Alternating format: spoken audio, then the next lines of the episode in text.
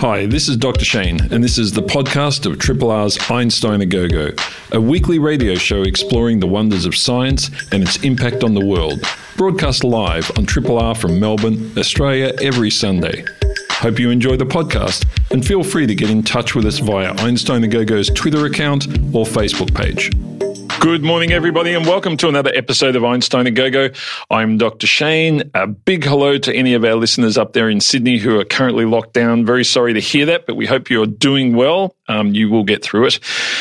But we have an hour of science for you now. On the line with me is a big bunch of my team members. Good morning, Stacey. Hi, Dr. Shane. Good to hear from you. You're uh, you're up in the country somewhere, just living it up.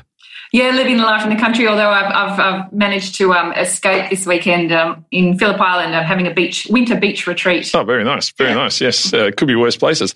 Anu, you look like you're at the university. Good morning, Dr. Shane. That's right. I'm here on campus doing some um, guilt ridden uni work.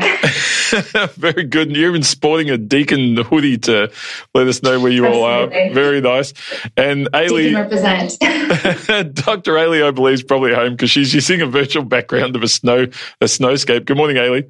Oh, good morning. I wish I was in the snow. My Zoom background's the uh, the snow up at Lake Mountain, and um, I wish I was there. But unfortunately, I'm just in my study. Can I just say, I obsessively watch the video cams that are based at Lake Mountain, and they've had a rough run so far this season. They haven't had any decent. Well, they had a little bit a few weeks back, but then it got rained away. And uh, I know they got a little bit due this week, hopefully, yeah, um, for the school holidays. Yeah, like Lake Mountain's an interesting one, actually. Big declines in snowfall over the last 20 years there. Yeah. Very yeah, it's a bit crap. Um, hopefully, they'll get some good falls soon, so that'd be good. Now, let's jump into some science news. Uh, Ailie, we've got you on the line already, so might as well go straight to you. All right. Well, actually, snow is a great way to start because I'm going to talk about ice today. Cool.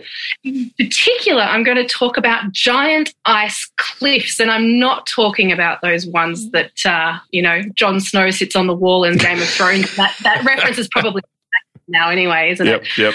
it was so 2019. Too old. But anyway, so um, I'm talking about giant ice cliffs. And the reason I'm jo- talking about giant ice cliffs uh, is because they're actually really important for climate change. And one of the biggest unknowns that we have around sea level rise and around how ice will melt with climate change is to do with how glaciers move. You know, glaciers actually move. They don't just sit there statically. They're, they're giant flows of ice.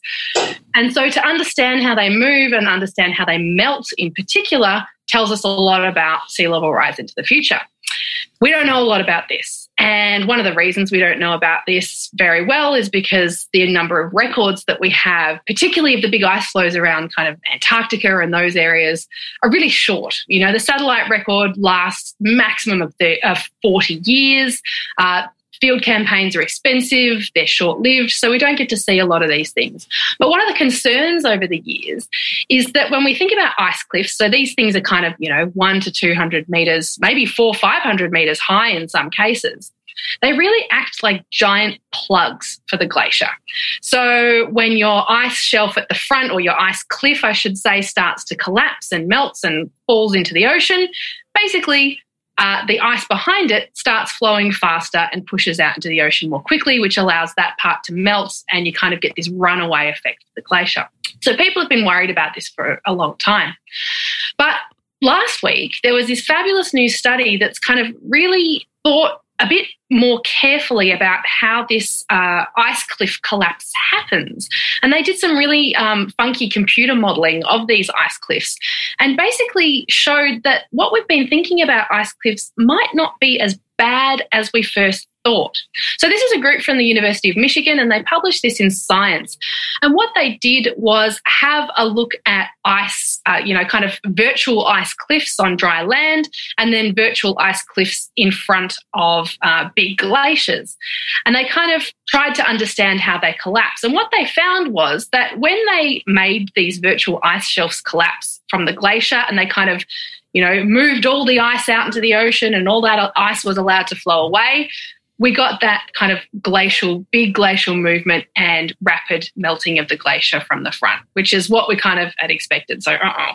But then what they also found was that if they allowed a few of the big icebergs that carved off the front of that ice cliff to kind of hang around, it actually ended up buttressing the rest of the glacier. Mm. And so instead of just flowing out super quickly and melting, even a small, a relatively small amount of ice could basically replug the glacier to some extent so it wouldn't melt as quickly. So this is actually quite good news. Um, you know, whether this happens in the real world, we're not quite sure about because, as I said, the observations are quite limited. Um, but at least some of the commentary around this article has been talking about how perhaps it's a little bit more realistic uh, than just thinking that. um, uh, all glaciers will start melting super quickly if, if ice cliffs carve off the front. So yeah, it's really, really interesting stuff moving the, the science of glaciology forward. Yeah, a little bit of hope. Um, yeah, doesn't take away all the bad news, but a little bit of hope. So let's uh, let's hope that that does play out. Actually, that'd be nice. Stacey, what have you got for us? Oh, well, um, this week, scientists in China have made some remarkable announcements um, relating some, to some work that they did examining an ancient human cranium. Mm, yes. Yeah. Yes. This one's been So, in yeah, the news a would little bit. I saw this. Yeah. Yeah, yeah. So, um, and it's no ordinary announcement because they're suggesting that they may have found a new human species, which may in fact be our closest evolutionary relative. So, um, they've coined um, this this chap Dragon Man or Homo longi, so a new Homo species, and that reflects the location where the fossil was originally found, which was near the Songhua River in Harbin, in the city of um, uh, nor- a northeastern uh, Chinese city. Um, and so the river itself translates in English to Black Dragon River. So that's why they've called him Dragon Man. Besides But the the fact it's just a cool name. That's a cool name. Yeah. Yeah, it's like, I mean, you know, it's- I gotta say, it's pretty- Man. Yeah, it's pretty rare that uh, science comes out with a cool name. Um, Yeah. That's a cool name. Credit. Oh, it's a cool name. Yep. It's it's it's like my the, the cool zombie fires I was talking about the other Yeah. week. Yeah, yeah, you know, you got to have a catchy title, otherwise people tune out. Yep.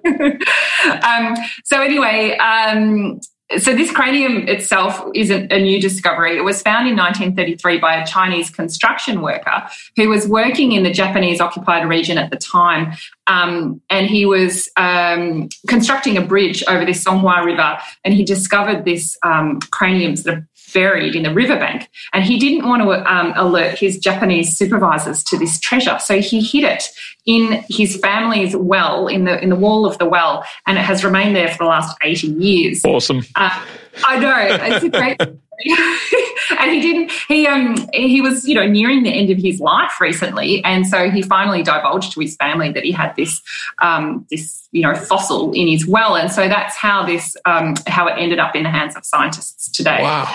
Yeah. Yep. So they do, the family donated um, the the cranium to the uh, Hebei University um, in China, and using specialist dating technologies, the paleontologists there were able to estimate that Dragon Man lived in East Asia at least 146,000 years ago.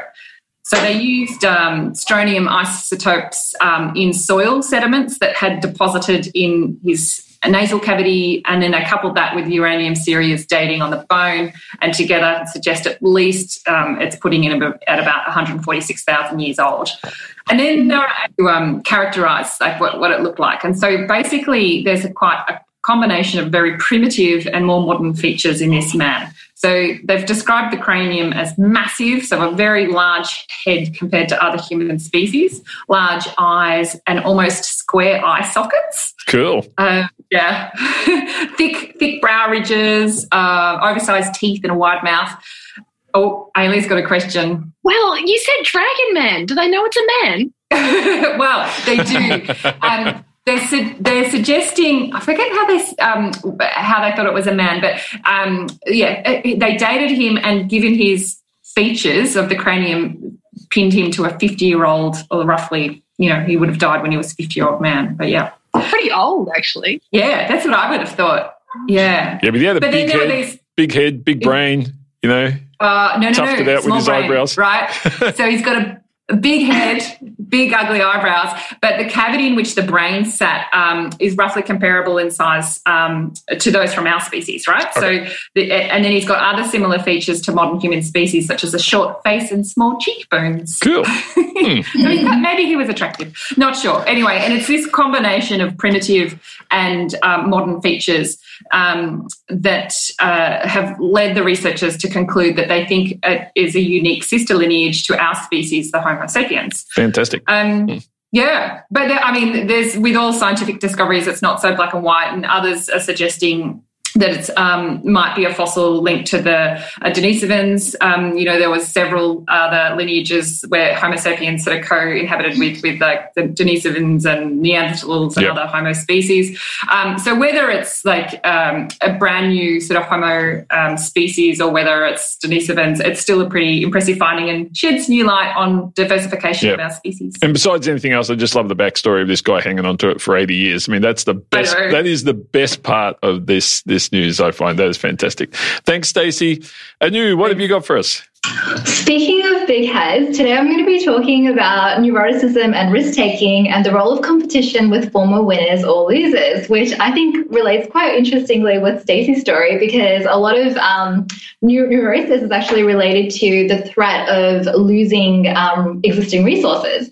And so I've actually been reading a book this last week called The Road Less Traveled, and it's by M. Scott Peck, who's a psychiatrist, and he talks about uh, neurosis and character disorders and how um, how you've got people with neurosis who often use terms like I should have worked harder, I should have done something. And then you've got those with character disorders who are quite aversive to taking responsibility. So they they might use words like, oh, I had to do that. I had to park in that spot. I had to, you know, do whatever it was. So this kind of like led me, um, this actually got me quite curious because my area is, human performance and most specifically in space, but also working around those high performance types. So I started to do a little bit of research into high performing individuals and neurosis to see what, what I would come up with most recently this year actually um, there was a paper called neuroticism and risk taking the role of competition with a former winner or loser and it was published in an elsevier publication titled personality and individual differences. And this was um, authored by Liu and colleagues who are uh, from like various uh, universities around china. And while I was scoping literature for the story, I did find a lot of research in this area relating to finance professionals and also their um, risk taking propensity against their um, high neuro- neurotic personality types. And the, however, this study did not have any conflicting interests, and it was fine. It was funded completely by national science institutes and um, foundation grants. The authors in this paper define neurosis as being a highly emotionally aroused state when presented with stress or threat. Um, they do talk about how uh, competition and prospect theory, which involves those with high neuroticism and low neuroticism, especially those with high neuroticism, to um, almost appraise their competition in a particular situation to determine whether they are winners or losers and then adjust their risk taking behavior based off of that. So they conducted a study and they recruited 250 participants um, with a 50 50 male to female ratio. And these subjects took a neuroticism, extroversion, openness, personality inventory test, um, which is used to assess neuroticism. And about half of those were then recruited to participate in a lab study. And when they were um, brought into the lab to partake in the study, they used what is called a balloon analog risk task test. And this is quite a standard test. Uh, it's a standard measurement uh, that we see across studies in human performance, and it's used it's used to measure a large range of risk taking behaviors. And essentially, what happens in this test is that you've got a screen in front of you, and you you basically enter a number from one to 128, and this balloon inflates how many how many of the pumps that you've just entered in, if that makes sense. Um, if you enter too many pumps, it explodes, and then you get no points. If you um, enter just the right amount based off of like whatever your opponent is also entering, um, you get the amount of points that you how many how many of the pumps you actually entered in the first place. I'm, I'm probably explaining it very badly. Um, so essentially, they pitted a high neurotic individual against a low neurotic individual for the very first round, and then you had a winner or a loser. And then from that point onwards, you they were told whether they were going to be competing against a high neurotic or oh, sorry, a winner or a loser from a previous round.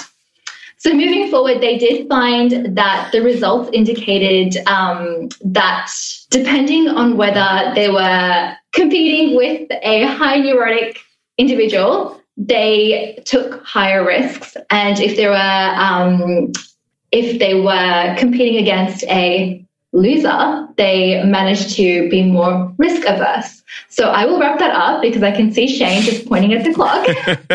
yep, we're out of time. Thanks, Anu. All right, folks, we're going to have to hold our news there. Thanks, team. Triple R. Welcome back, everybody. You are listening to Einstein and Go on 3 Triple R. I'm Dr. Shane, and on the line with me now, all the way from Sydney, where he has nothing better to do because he is locked down, but Dr. Duncan Wallace is the Executive Director um, of Spinal Cure. Morning, Duncan. How are you going? Good morning, and uh, thanks for the promotion there. Oh, but no, I, am not a doctor. oh, that's okay. We hand them out like candy. I much appreciated. Yeah. Um, now you're locked down in Sydney. How's that going in day one? We are. Um, we've been working from home for a while hmm. anyway. Mm. Uh, just it's, it's been more convenient that way than trekking into town for the last year. But uh, yeah, so far so good. But I imagine in the fortnight when we get out of here, we'll be ready. Yeah, I suspect so too. Well, hopefully it will only be a fortnight and there'll be a nice quick run like we recently had here in Melbourne. Now, you work in an area which is um, one that has a, well, you know, if successful, some of the work you're doing will have profound impacts on, on a very large number of people.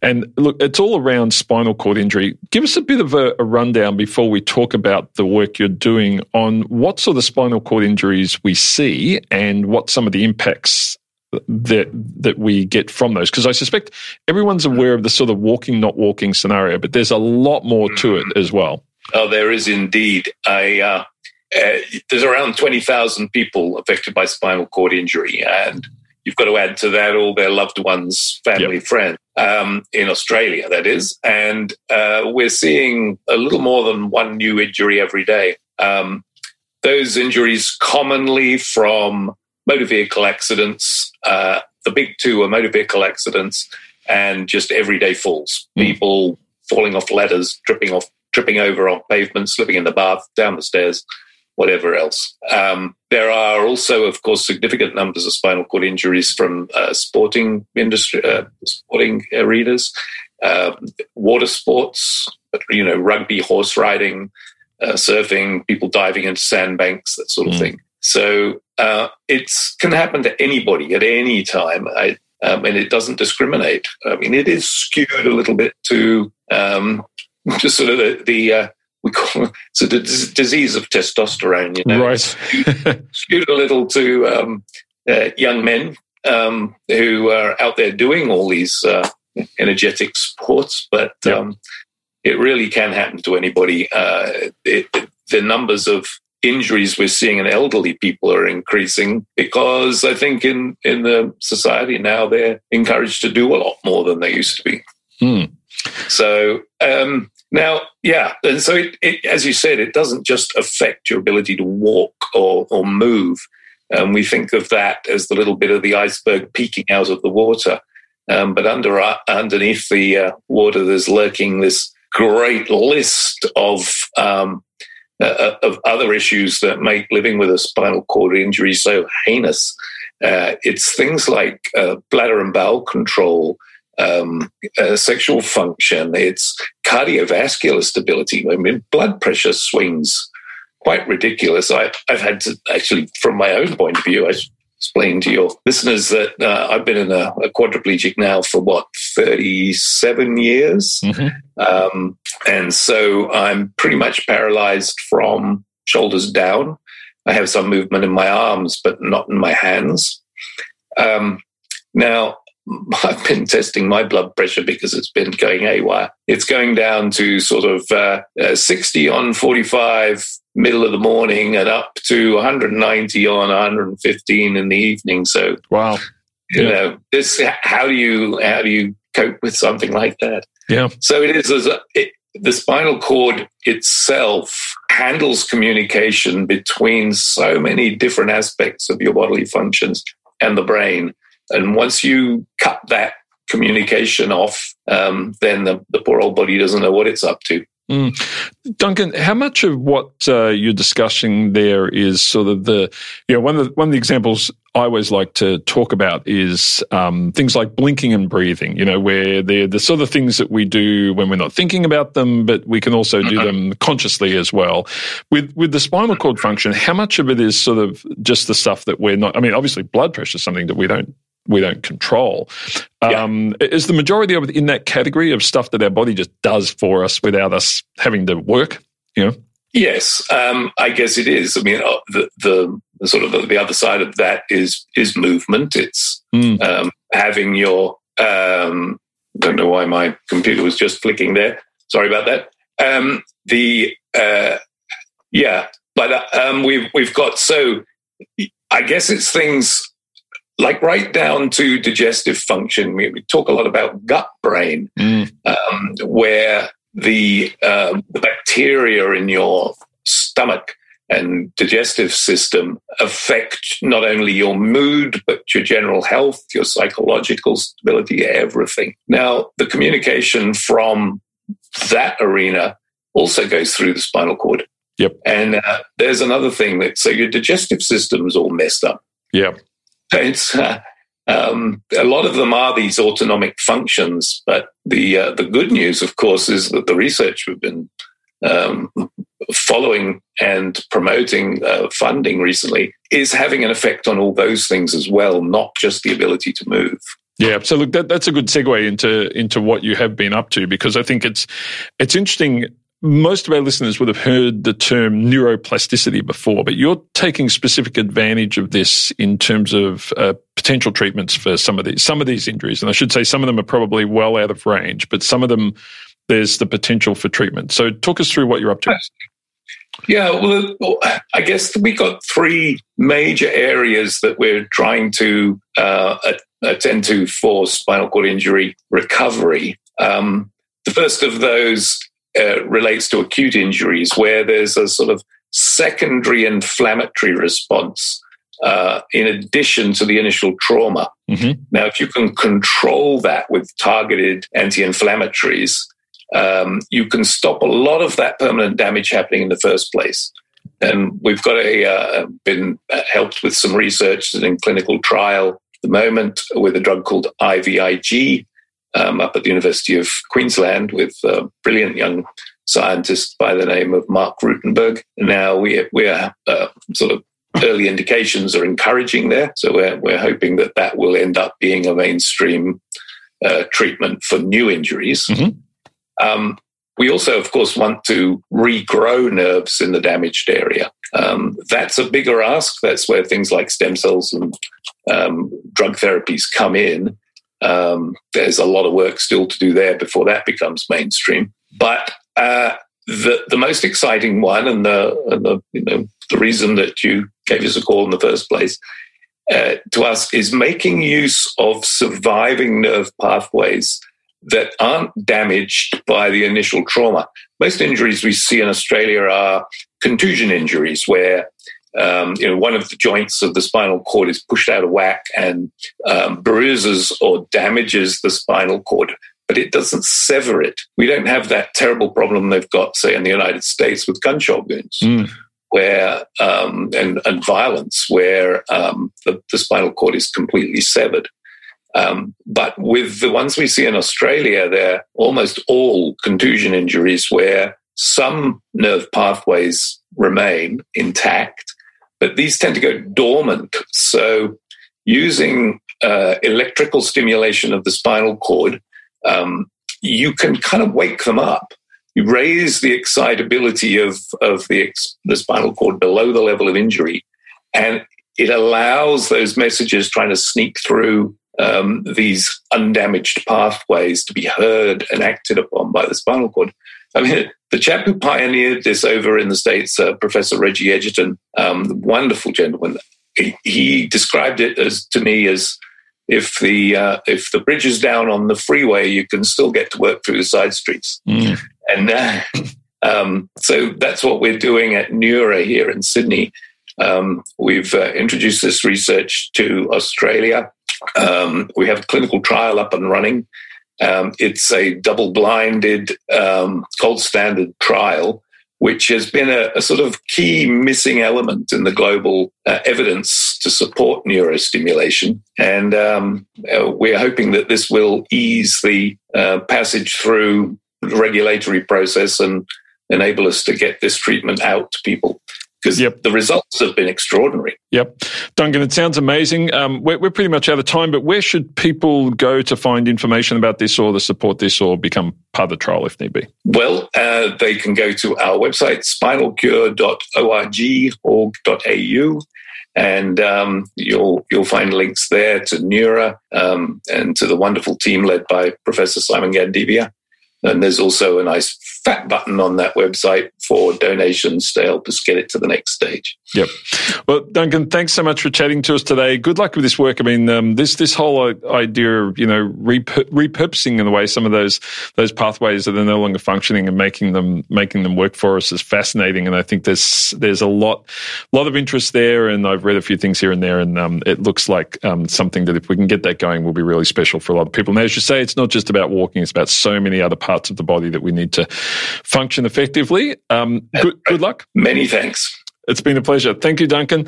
That was Duncan Thanks, Wallace, folks, uh, the executive director of Spinal Cure. This is a podcast from Triple R, an independent media organisation in Melbourne, Australia. Triple R is listener supported radio and receives no direct government funding. If you would like to financially support Triple R by donating or becoming a subscriber, hit up rrr.org.au. On the line now, we have Professor how. Nicole La Gruta, who is an ARC Future Fellow in the Department of Micro, uh, sorry, the Department of Biochemistry and Molecular Biology and the Biomedicine Discovery Institute down at Monash University. I probably missed a few things there, Nicole. How are you going? Good, thanks. Thanks, Shane. It's Pleasure good. to be here. It's good to have you on the line. Now, you work in the area of T cells. And I guess uh, 10, 15 years ago, we weren't talking about T cells. No one cared, but um, they're the biggest, they're the biggest thing these days. One of my co-hosts, um, Laura works a lot in T cells at the Doherty, and um, you know they're they're so important to our immunity. Just give us a quick rundown before we get into your work on what T cells are and what they do in the body. Uh, well, T cells are critically important, and the particular T cells I work on, CD8 T cells, are especially important for clearing from the body virally infected cells and cancer cells. And I mean, I think that's why the interest has arisen in, in recent years because of the, um, you know, the amazing cancer and immunotherapies that really center on T cell function. Yeah. Now, you're, I mean, what you're looking at is something, I, am going to get some of this wrong, so you have to correct me because I'm a physicist. So, you know, these sort of, any, anything to do with cell, I just don't understand. But when, when an infection comes into the body, our, our T cells presumably have to work out what that infection is. Yeah. I mean, how do they go about determining that and then telling the rest of the body what it needs to know?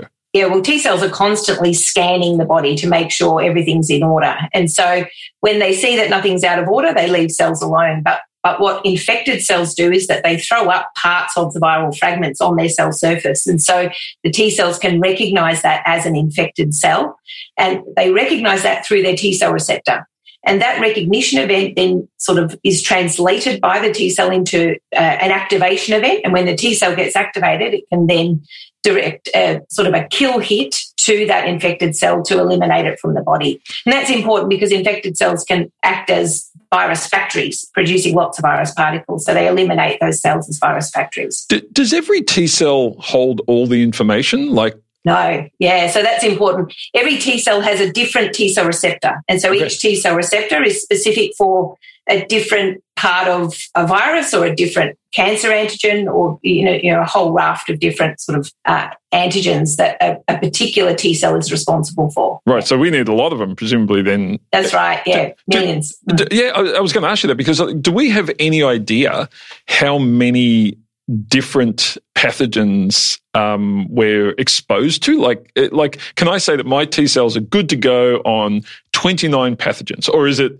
or is it like you know 150,000? Do we do we have a, a feel for that? Well, that's interesting. So the, the theoretical diversity of the T cell receptor repertoire is between 10 to the 15 and 10 to the 18. So that's what the system can make. Whoa. But of course, we can't squash that many T cells into our bodies. So in humans, it's thought to be around uh, 10 to the 7, 10 to the 8 different uh, T cell receptors, and in you know in mice, sort of an order or so magnitude less than that. Um, so that's theoretically the capacity of our mm. immune system to sort of recognize different, and it's not just different viruses, but different fragments from each virus as well. Yeah, I suppose we're seeing that at the moment, aren't we, with COVID, where the fragment is the bit that's changing and, and freaking us all out so much is that, you know, mm. this, this one little piece has changed and all of a sudden our immunity has changed and our vaccination success rates has changed and its ability to do this, that or the other has changed. And there's, they're just these little fragments, right? Little chemicals. Right. So it's sort of protein, fragments of the protein known as peptides, and they get presented and to the immune system, to T cells, and that's what triggers the T cell response. So that's different to B cell responses, which recognize sort of more the entire sort of protein structure or larger parts of the protein structure. Mm. So, how do you go about when you're looking at these T cells? I mean, how do you go about collecting them? Like, what, what's the process for you getting them into a dish in your lab? So, um, when we look at T cells in in um, mice, we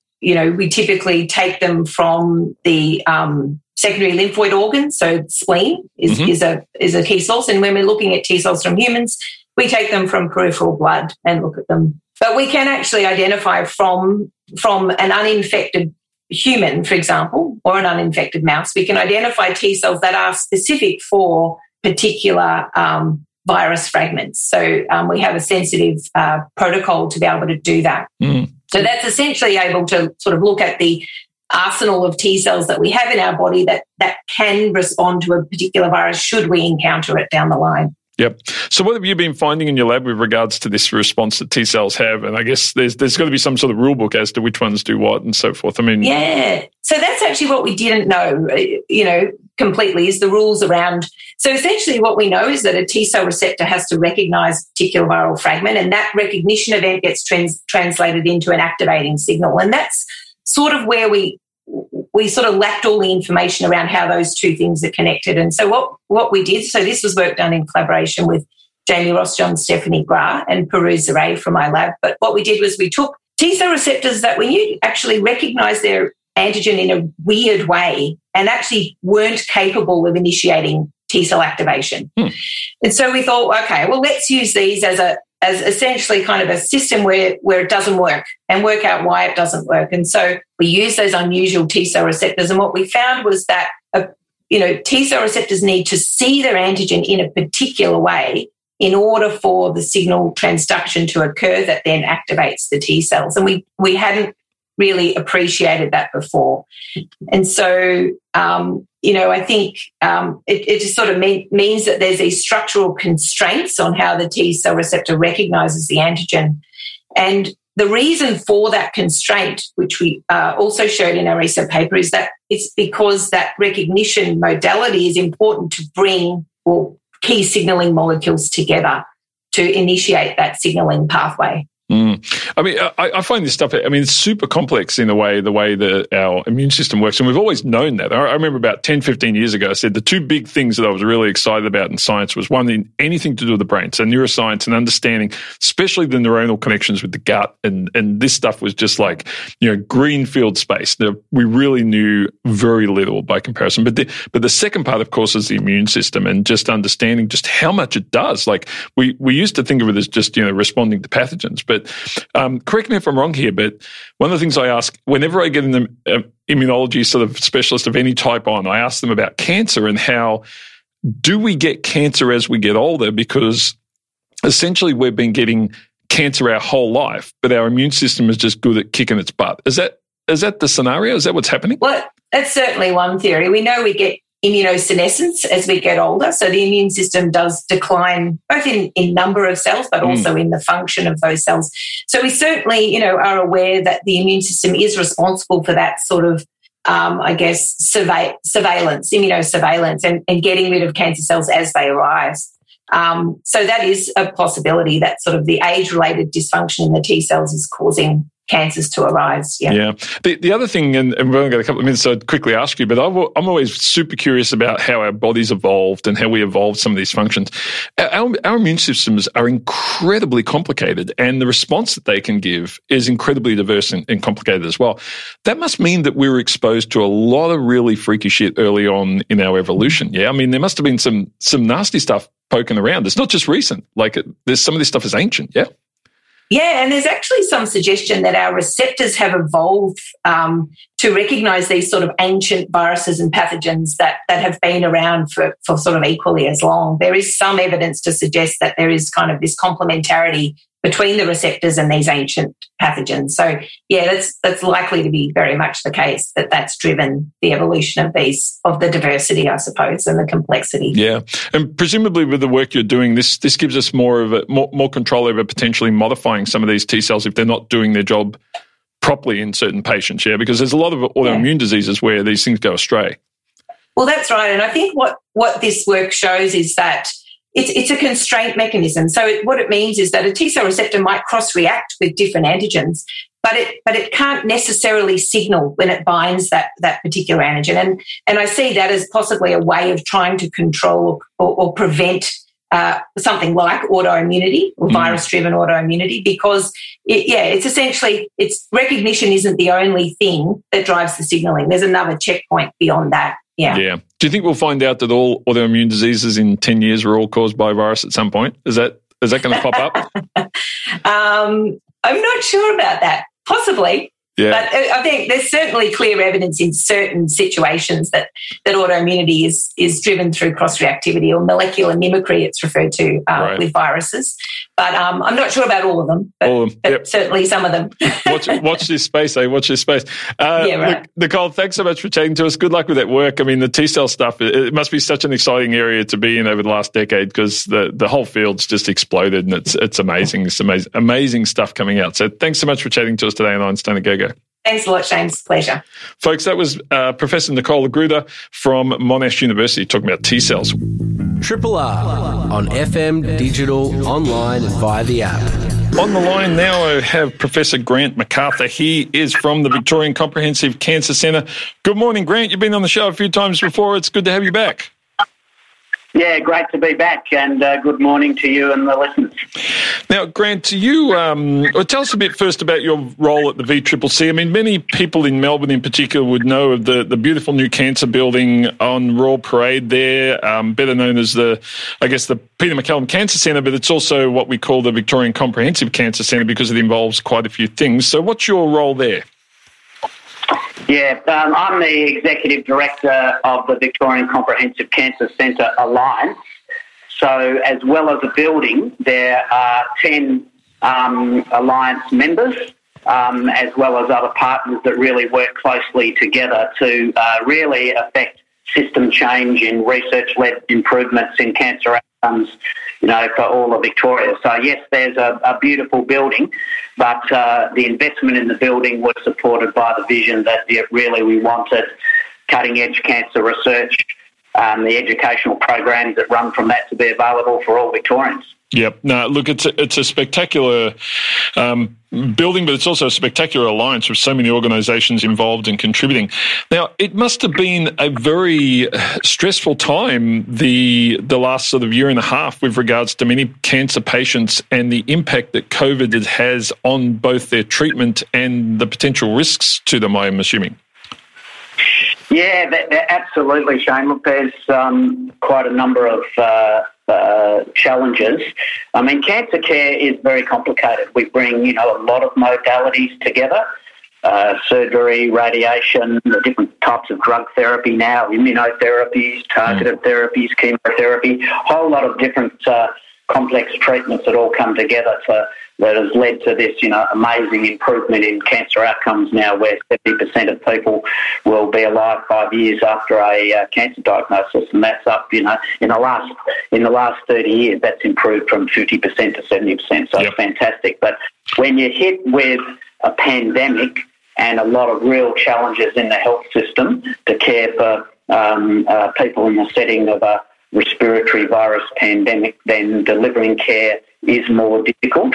Um, and the big big issues for us really have been, um, firstly, that patients uh, uh, uh, have not been diagnosed at the same rate as they would normally. So we anticipate that there's over 2,000 Victorians that have had a delay in their cancer diagnosis uh, during uh, due to COVID. Wow. So an indirect consequence of COVID. Yeah, quite amazing and worrying statistics.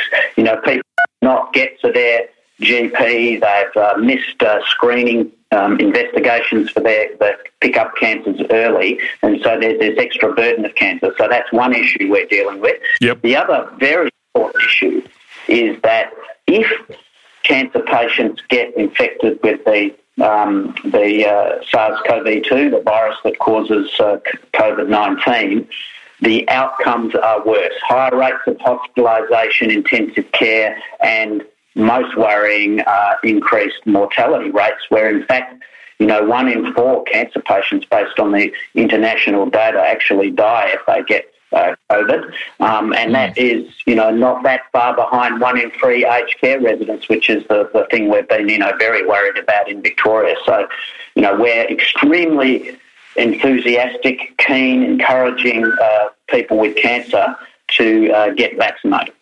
I suppose uh, well, a couple of things. I mean, one is I'm assuming the other part of the, the, the, problem is a delay in certain treatments. I mean, even down the sort of uh, the sort of lighter end of cancer treatments. I know my my father was at uh, your very hospital last week and is back there on Tuesday, and he's um, got some relatively minor skin surgeries to have, but um, but that was that was delayed by by a period as a result of the recent Melbourne lockdowns.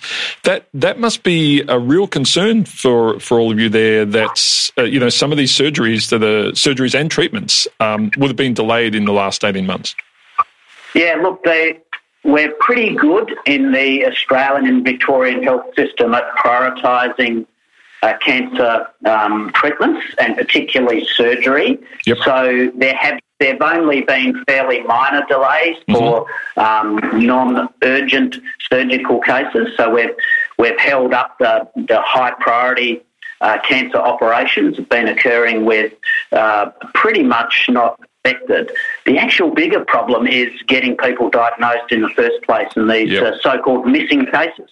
Yeah. Um, where people are, you know, and that's what we're most worried about because with cancer, of course, um, although the biology of cancer is that it's a long time in in gestation, so to speak, in terms of uh, turning from a from the first changes in cells to a full blown cancer. That takes a long time.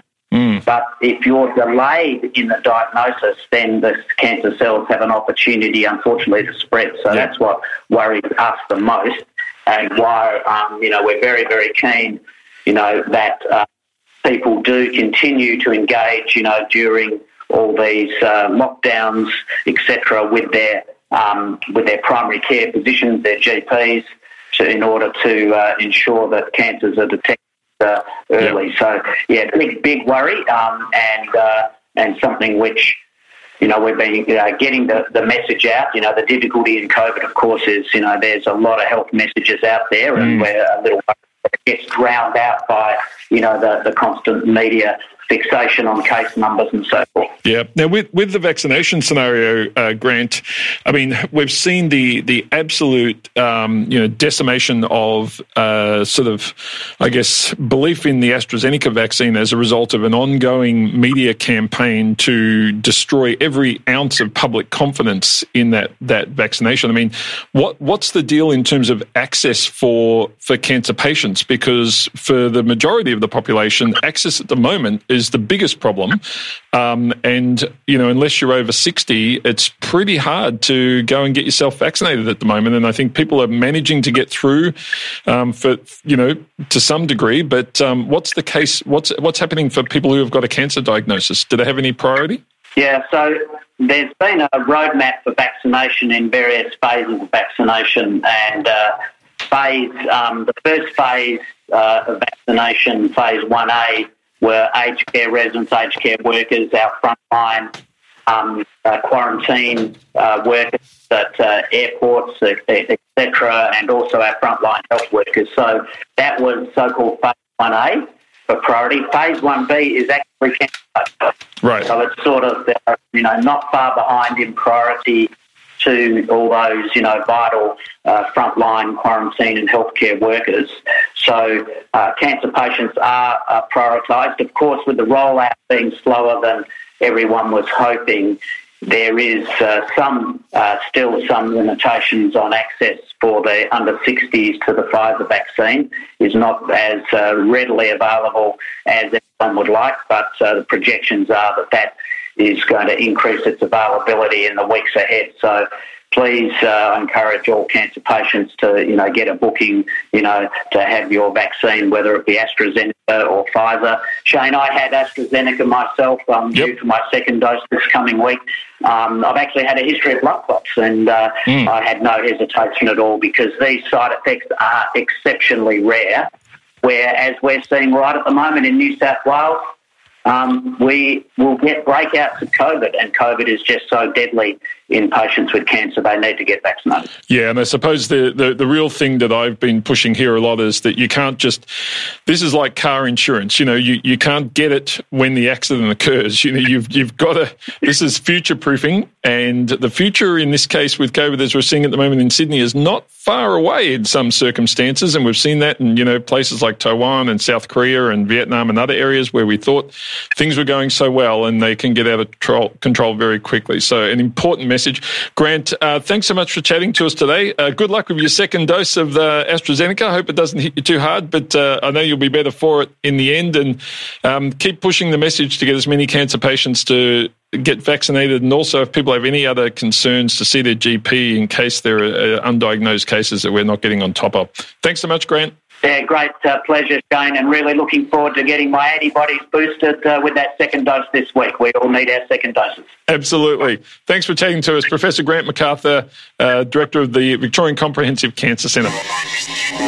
Triple R. Uh, welcome back, everybody. You are listening to Einstein a Go Go on True. We've only got a minute left. I just wanted to tell you something kind of cool piece of science to leave you with.